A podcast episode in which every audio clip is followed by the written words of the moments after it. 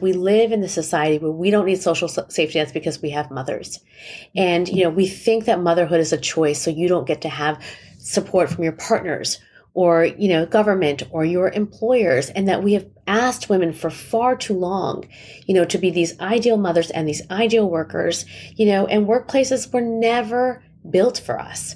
So in this crisis, as we as we exit this pandemic, right, we can change a broken system that was never ever built for us. I can't even tell you how many sentences I've underlined in Reshma Saujani's new book, Pay Up. Her brutally honest self reflection and social commentary put into words what I've been feeling for years now. Here are some excerpts I love. I rallied hard behind the ideology of feminism that proclaimed we would have equality once we achieved gender parity in the workplace. And I was wrong. I was wrong because telling women that having the big life they've envisioned would come solely through the hours they put in, the workplace bravery they show, and the blood, sweat, and tears they surrender is a lie. We will never fully have equality nor fulfillment until we make some crucial changes to our home lives, our workplaces, our culture, and in our public policies so that all of women's work is valued equally, both in the workplace and on the home front. I mean, it's just incredible. But the most powerful and inspiring part of Reshma's book is that she calls moms to action to make changes. And that call to action gives me hope. Welcome to Work Like a Mother, a podcast dedicated to real conversations with incredible women juggling work, life, and motherhood. I'm Bridget Garsh, co founder of Neighbor Schools, and your host. Today, I'm so excited to sit down with Reshma Saujani, founder and CEO of Marshall Plan for Moms. This week, Reshma joins us to discuss her experience as a working mom, society's assumption that moms are America's social safety net, and the necessity to fix a broken system that was never intended for working moms. She asks, How can we create a society that demands true equity for all women?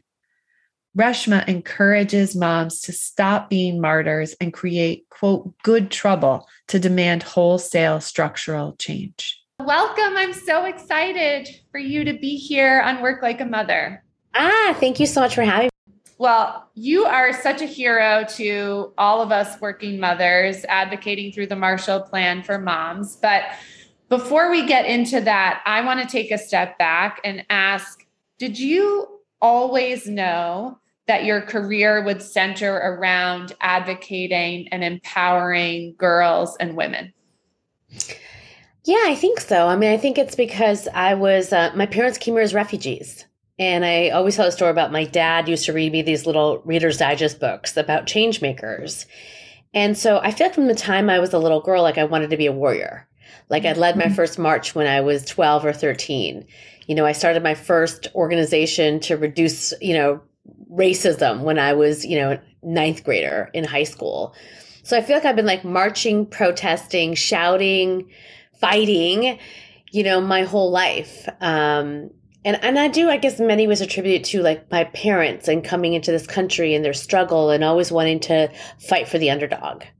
Wow. And then can you share a little bit about how your vision changed when you had two boys? How did that transform ah. your career and your work?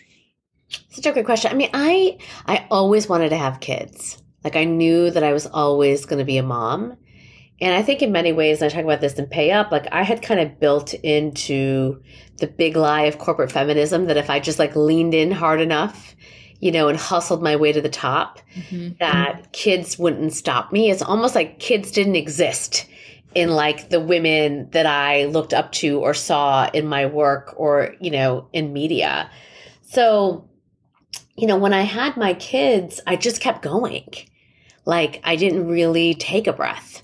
You know, with Sean, I would literally bring him to the Girls Who Code office like all the time he was always like front and center, you know what I mean? If like if I gave a speech, a commencement speech at Harvard at, you know, University of Education or if whatever I did, he was there.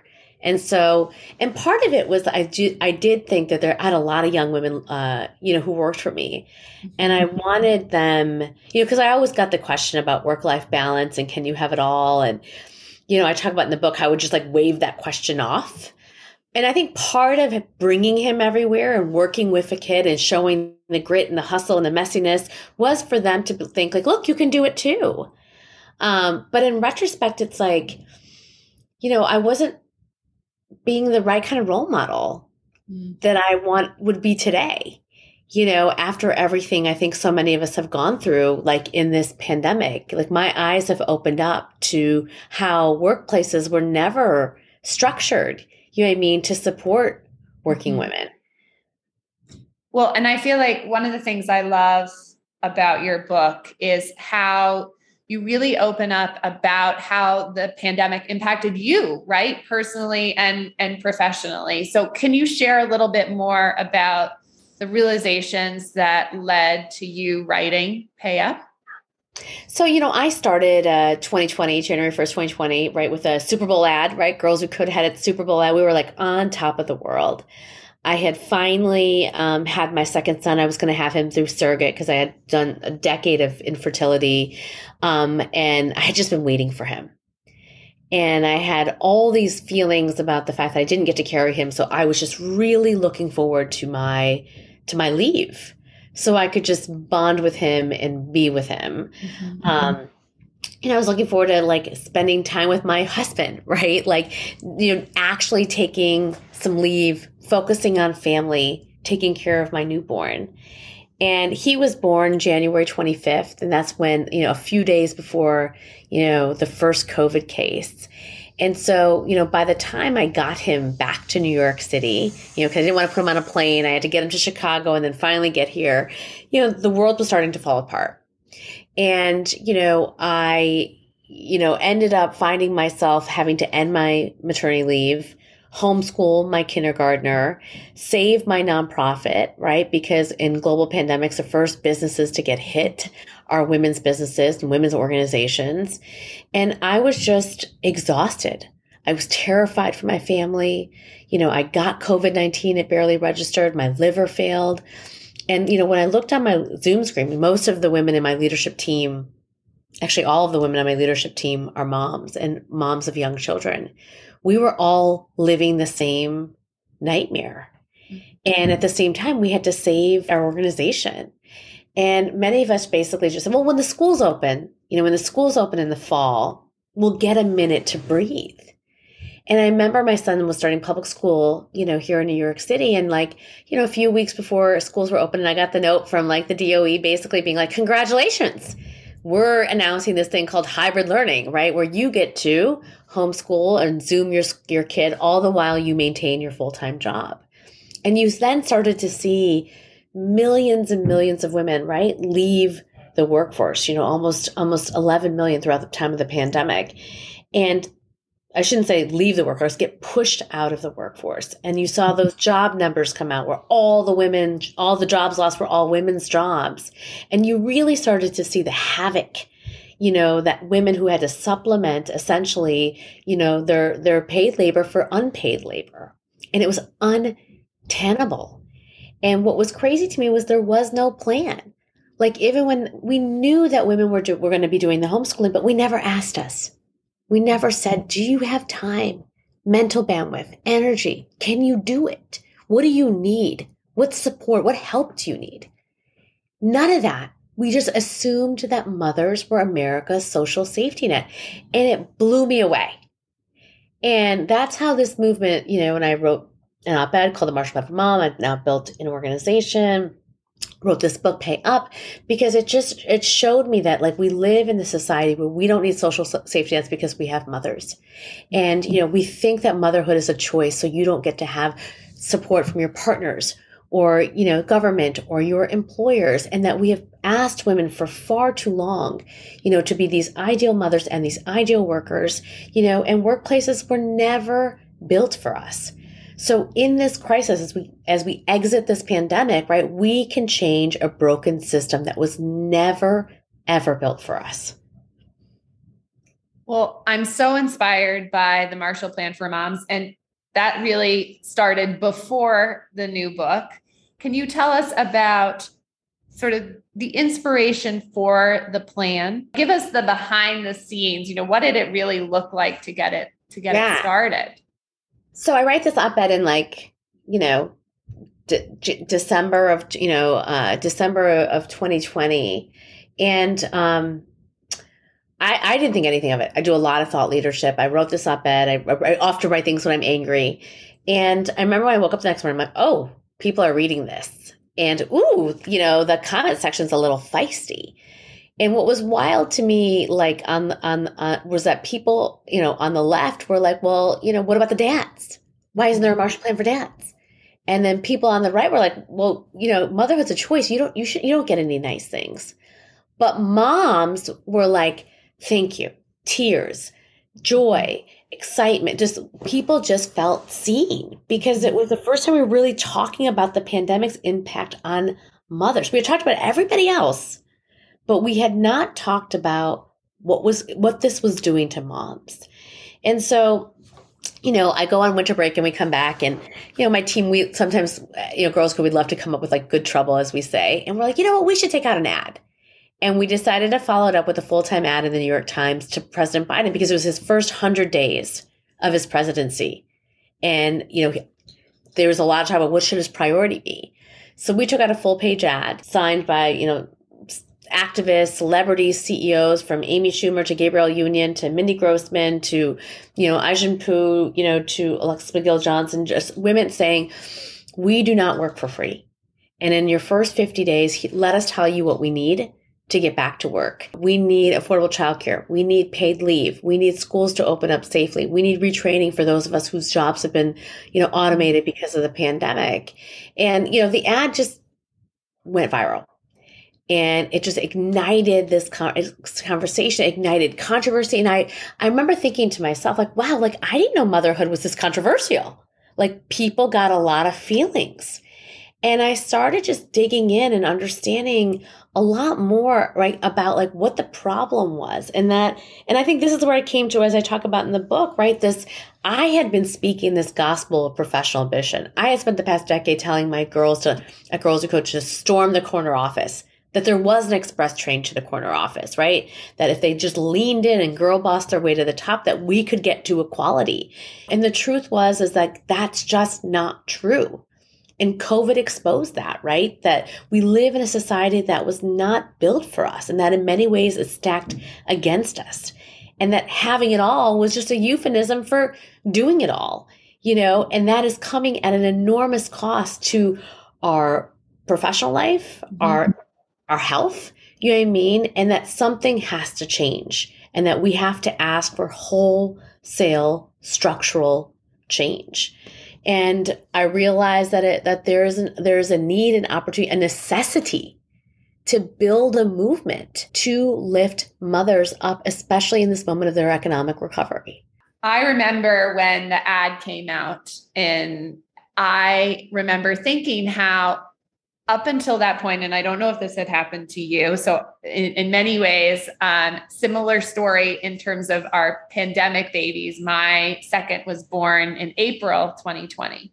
Right there. And um, I had a really hard time reading all of these articles about like bringing light to what mothers were facing because it felt like I don't need to read other people's stories. I'm living this day after day after day, and it feels unmanageable for me to live day after day. So to read about it felt even harder. But I remember when when the ad came out when and reading about Marshall Plan for Moms and just thinking, oh thank God, like th- let's get angry. Like let's do something about it or let's let's take action rather than just feeling stuck and feeling sad and feeling hopeless. Yeah, absolutely. But here's the thing like mothers are not supposed to feel angry. We're supposed to be martyrs. We, there's almost even shame that we're complaining about it, right? And and and people make you feel that way on both sides of the aisle. which mm-hmm. was so fascinating to me, right? Because I thought there would be natural allyship you know what I mean? Uh, with a certain political persuasion, but that's just not true. So, you know, it, it really is a, deeply American problem, like this idea that we should be martyrs. We don't get to complain, that things do have to happen to us, that we just have to just suck it up and keep moving on. You know what I mean? In many ways, even our children think that that's what we should be doing, right? And so everybody from, in every part of the institution actually just feels like, you know, moms should just that's that's part of being a mom. You know, like how many times somebody said that to you? Well, you're a mom, right?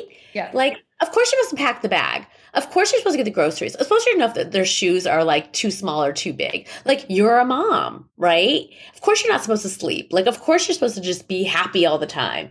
And so I think and I think this performative parenting that has happened on Instagram for so long and all of the images that we see because I think just as much as like you, we often feel like you're the biggest insult that you can say to a mom is she's a bad mom.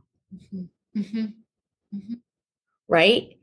And like we're so terrified of being that way, judged that way by our kids, by ourselves, by our neighbors, by our partners, that we will like literally. I remember one of the stories I tell in the book is that this woman was her her her child was sick and she was sleeping with him in the bed and she really had to go to the bathroom.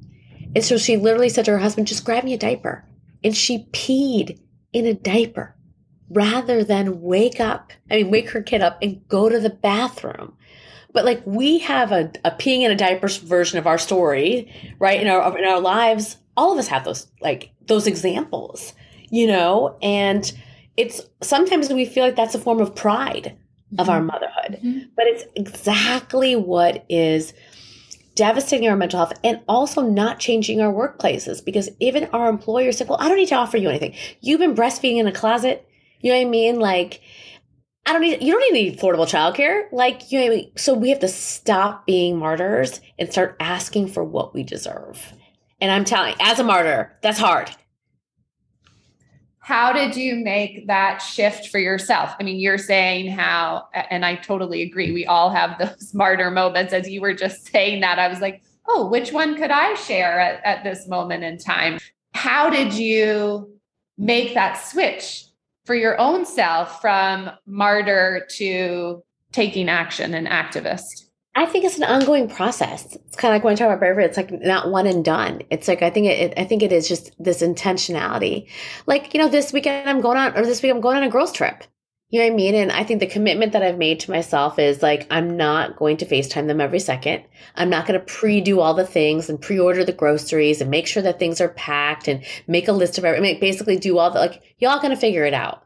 Like part of it is like conditioning and and basically getting the family to operate with independence without us like running in and fixing everything, right? Mm-hmm. And I talk about some of these strategies kind of in the book. Um, the second thing too is I think really having that question with yourself, like, why do I care? Mm-hmm. What am I worried about? What what am I worried that like someone is going to think about me? You know, and then also recognizing that like i think in many ways like you know like i'm sure you've been in this position right where you're going on a trip you we of course pack all the bags right? You get in the car and your partner or your husband or your whoever you're traveling with be like did you get x? And you're like oh yeah yeah yeah i got it. And there's some amount of pride in the identity. Mm-hmm. and so i know for me i need to detach myself from that identity because that identity is not about being a mom it is about being selfless at all cost. You know, you, the CDC did a report that came out, you know, last week that essentially of all the subgroups, the one that is facing the most amount of mental health crisis are moms. And part of they were talking about why it's like the homeschooling, the extra stress, the pain. We have taken the child, we have taken all of that on now, there's, you know, we have a lot of families, right, in America. I think, you know, three out of 10 that are run by single, single moms. So there's a lot of women out there who just, who don't have any other option but to do it themselves, right? And so this isn't a, this isn't a thing about, oh, let me just get, have our partners do more. You know, this is a, right. if we don't fix it in, stru- in, in society, literally a significant amount of our population, soon to be the majority, is, is, is suffering you know? And so i think the thing is is that like we have got to start kind of reconditioning ourselves you know and reconditioning society more importantly asking for society and saying no i'm not going to do this on my own.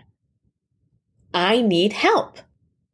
You know one of the things i wrote i do these failure fridays on on friday and um traveling with two kids is not fun. I often do it by myself when I go see my parents, and you know, just to give the uh, just for my my husband and I to have breaks. Yeah. And and and traveling with two kids is like you know obviously not fun, but invariably right. And it's like I have a two year old and a seven year old. You know one and, and so invariably right. The stroller will fall on top of me. I'll forget something. One kid screaming blah blah blah blah blah blah blah, and I'll be in the airplane and someone normally woman will say, "Can I help? Do you need help? Do you want me to carry something?" And I'll be like, no, no, no, I got it. I got it. And I have forced myself the past year to being like, yes, I would love your help. Can you grab this?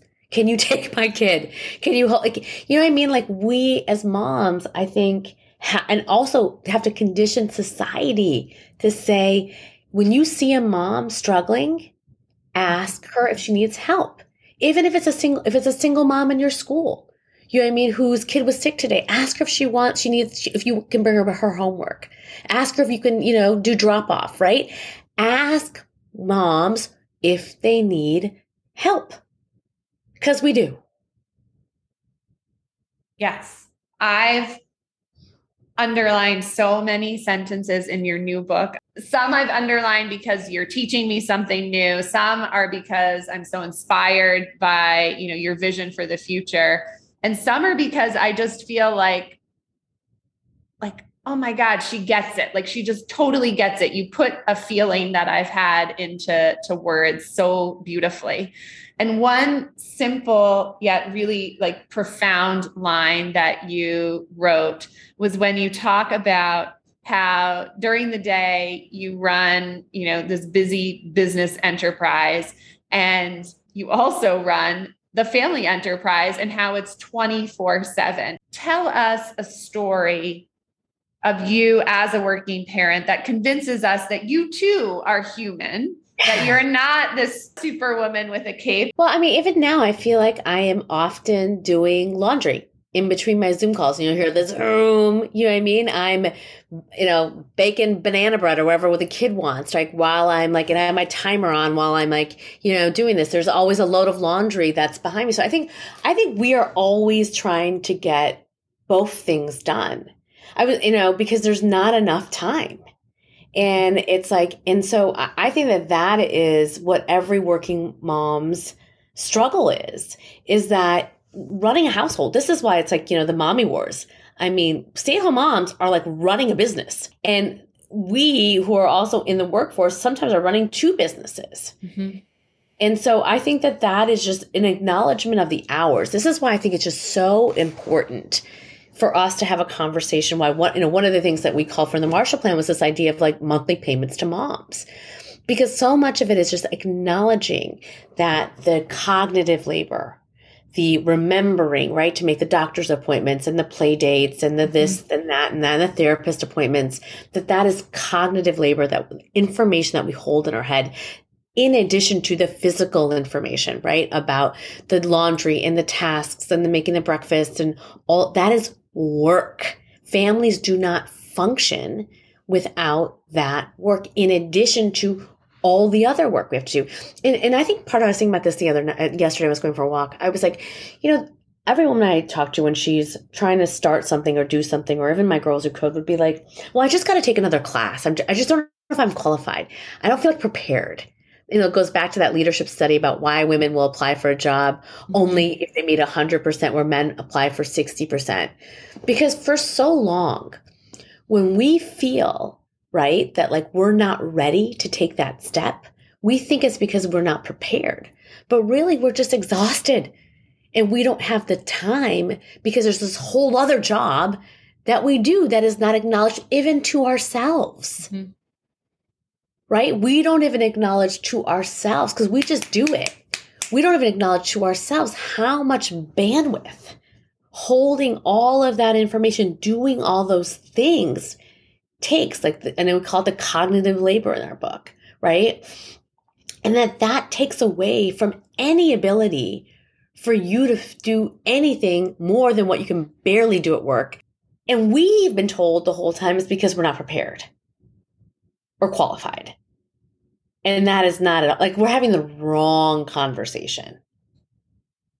And that's why also I'm so, I think it's so important to start thinking about how do we get more men, more of the government, more of our employers, whoever that other person or, you know, who's going to take that off of our plate. Mm-hmm. So we have more time. So, what advice would you give to moms right now? You know, I, this is a great question because we need to go from rage to power. I think the question is when. Um, I have to I have to give a big commencement speech. This is actually the same. It's funny. The CDC said the two most stressed out groups are 18 to 24 year olds and moms in our country right now, because part of it is like we both need to fight for things, mm-hmm. and we need things to change and but the pressure's always been on us to be the ones to drive that and we don't have any bandwidth for that so it's like a hard when you ask me this question it's very hard. It's like what would i say to a you know kid graduating college right now? Like is it go change the world? You know for a mom is it go march? Go fight? Go protest?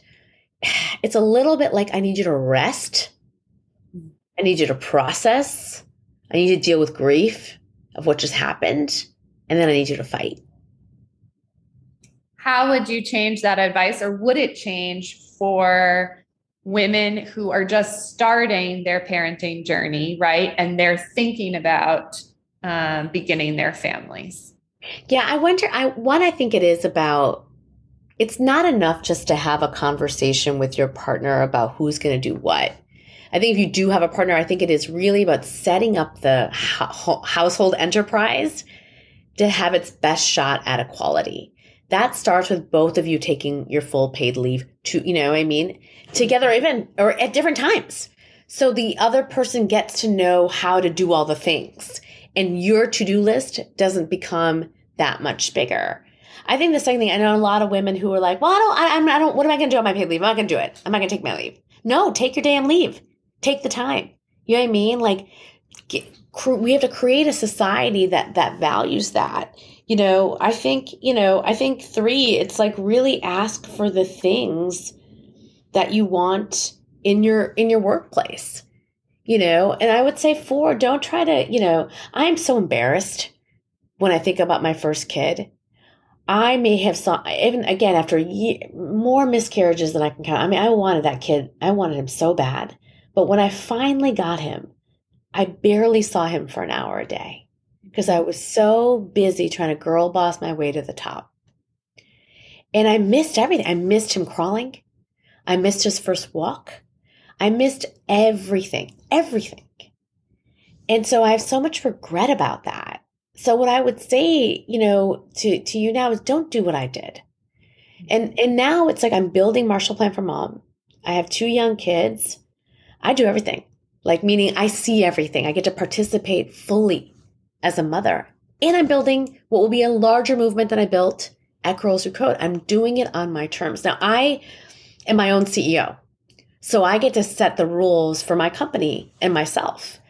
But we've got to make every mom or every person who wants to be a mom be able to have the same amount of workplace mm-hmm. that I am now creating for myself. And for those of us you know, because we're so steeped. I mean, this this this this kind of corporate feminism thing is so deeply entrenched in us in in our workplaces that we really have to use completely other language. Never ask about work life balance because it doesn't exist. Never ask about having it all. Like we literally have to delete a certain sense of vocabulary. We have to have new words new descriptions about what it is that we want and I think part of it is looking for companies or organizations that ha- that really value family in its fullest sense. So there's no I'm so sorry I have to get up off this call to go take my son to the doctor's appointment. Don't apologize. We have to put the shame on society, mm-hmm. not on ourselves. Well, and I love what you were saying too about we have to get men involved. I remember have to when my husband went on his like abysmally short paternity leave, um, he put in his out of office that he was, you know, taking time to fulfill this new role of becoming a dad. But it was calling out that he was taking leave and yeah. being with his kid. And I thought, ah, oh, like every single man needs to be doing this too, because that's what's going to create the cultural shift and the the hundred percent the norm setting. So 100%. what are what are some things? You know, I know there are many allies um, for Marshall Plan for Moms. What are some things that men can be doing in this? Well, I, I think one, it's like we should be fighting for gender neutral paid leave. You should take the same amount of paid leave as your partner is taking. And if you run a company or if you're a manager, you should tie it to performance review, right? Um, you know, secondly, I think I think we have to there there's been a lot of I don't know if this is, uh, I've just seen a lot more men openly talk about how they think that women should be at home and than I ever have, right? So it's a post-pandemic like we're going backwards, I think culturally for some, you know, in the way that we're talking about this. And you know, Alexis Ohanian's a great ally, you know, but ta- again, pushing back when you see men talk that way mm-hmm. is is really, really, really critical. You know, I do. I also think that we have to. I have two sons you know, boy mom, like we have to encourage our youngest ones to be caretakers. Like I have my son help me clean up after his toys, make his bed, take out the garbage, hold my stuff. You know what I mean? Like change his brother's diaper, right? Like really and and and and, and say, You're so kind, Sean. You're so great you're thank you for that right? Like having them do and engage in the caretaking it's detrimental to this i mean part of the reason why we have a shortage when it comes to nurses and home care workers because men don't want to do it. Men you know it's like there's been studies that show that men actually rather take you know unemployment insurance than work in an industry that they see is not manly. So this whole idea that like again because you know and we have to and be very careful the difference between performative parenting for men i tease my husband don't just do that for instagram do that because you want to do it and you're doing it for you I, I would say, you know, this book has really shifted our marriage a lot. It had to. It's made him and me just a lot more conscious and open to these things, to to, to changing. Well, thank you so much for spending time with me today, for sharing all of this with us. I have a few rapid fire questions for Great. you to finish up. What is one piece of mom gear you can't live without? I guess it's like my stroller right now. That totally it's works. Kind of like a security blanket for my little one. So, yes, it's like in our apartment, all of it. Who do you love to follow on Instagram? Um, I love Dr. Becky. She's got great parenting advice. She's amazing. Mm-hmm. What's one hack that makes your life just a little bit easier? I do one thing for myself every single day, and I do it at a time that's inconvenient for everyone. So for me right now, it's playing tennis. So if I play tennis or get a workout in in the morning, I'm like a new person. And what's on your nightstand right now? Mm, a humidifier, some CBD to sleep. And, you know, I've been wearing this Whoop to like track my sleep. Um, because I know that like with a little one who's teething and it's in another one who's like never got out of my bed, like I, I need to be like vigilant about getting rest. Amazing. Thank you so, so much. Work Like a Mother is produced by Neighbor Schools. Neighbor Schools is a startup in Boston that I co founded in 2018 to help parents find daycare. As a first time parent, finding childcare can feel scary and intimidating. At Neighbor Schools, we help you find daycare you'll feel really good about so you can go back to work with the peace of mind that your little one is getting the socialization, support, and stimulation they need to learn and grow. We've helped thousands of moms and dads figure out the daycare search. Check us out at neighborschools.com, and when you get in touch, mention that you discovered us on the podcast. Thanks for joining me today. We'll see you next time.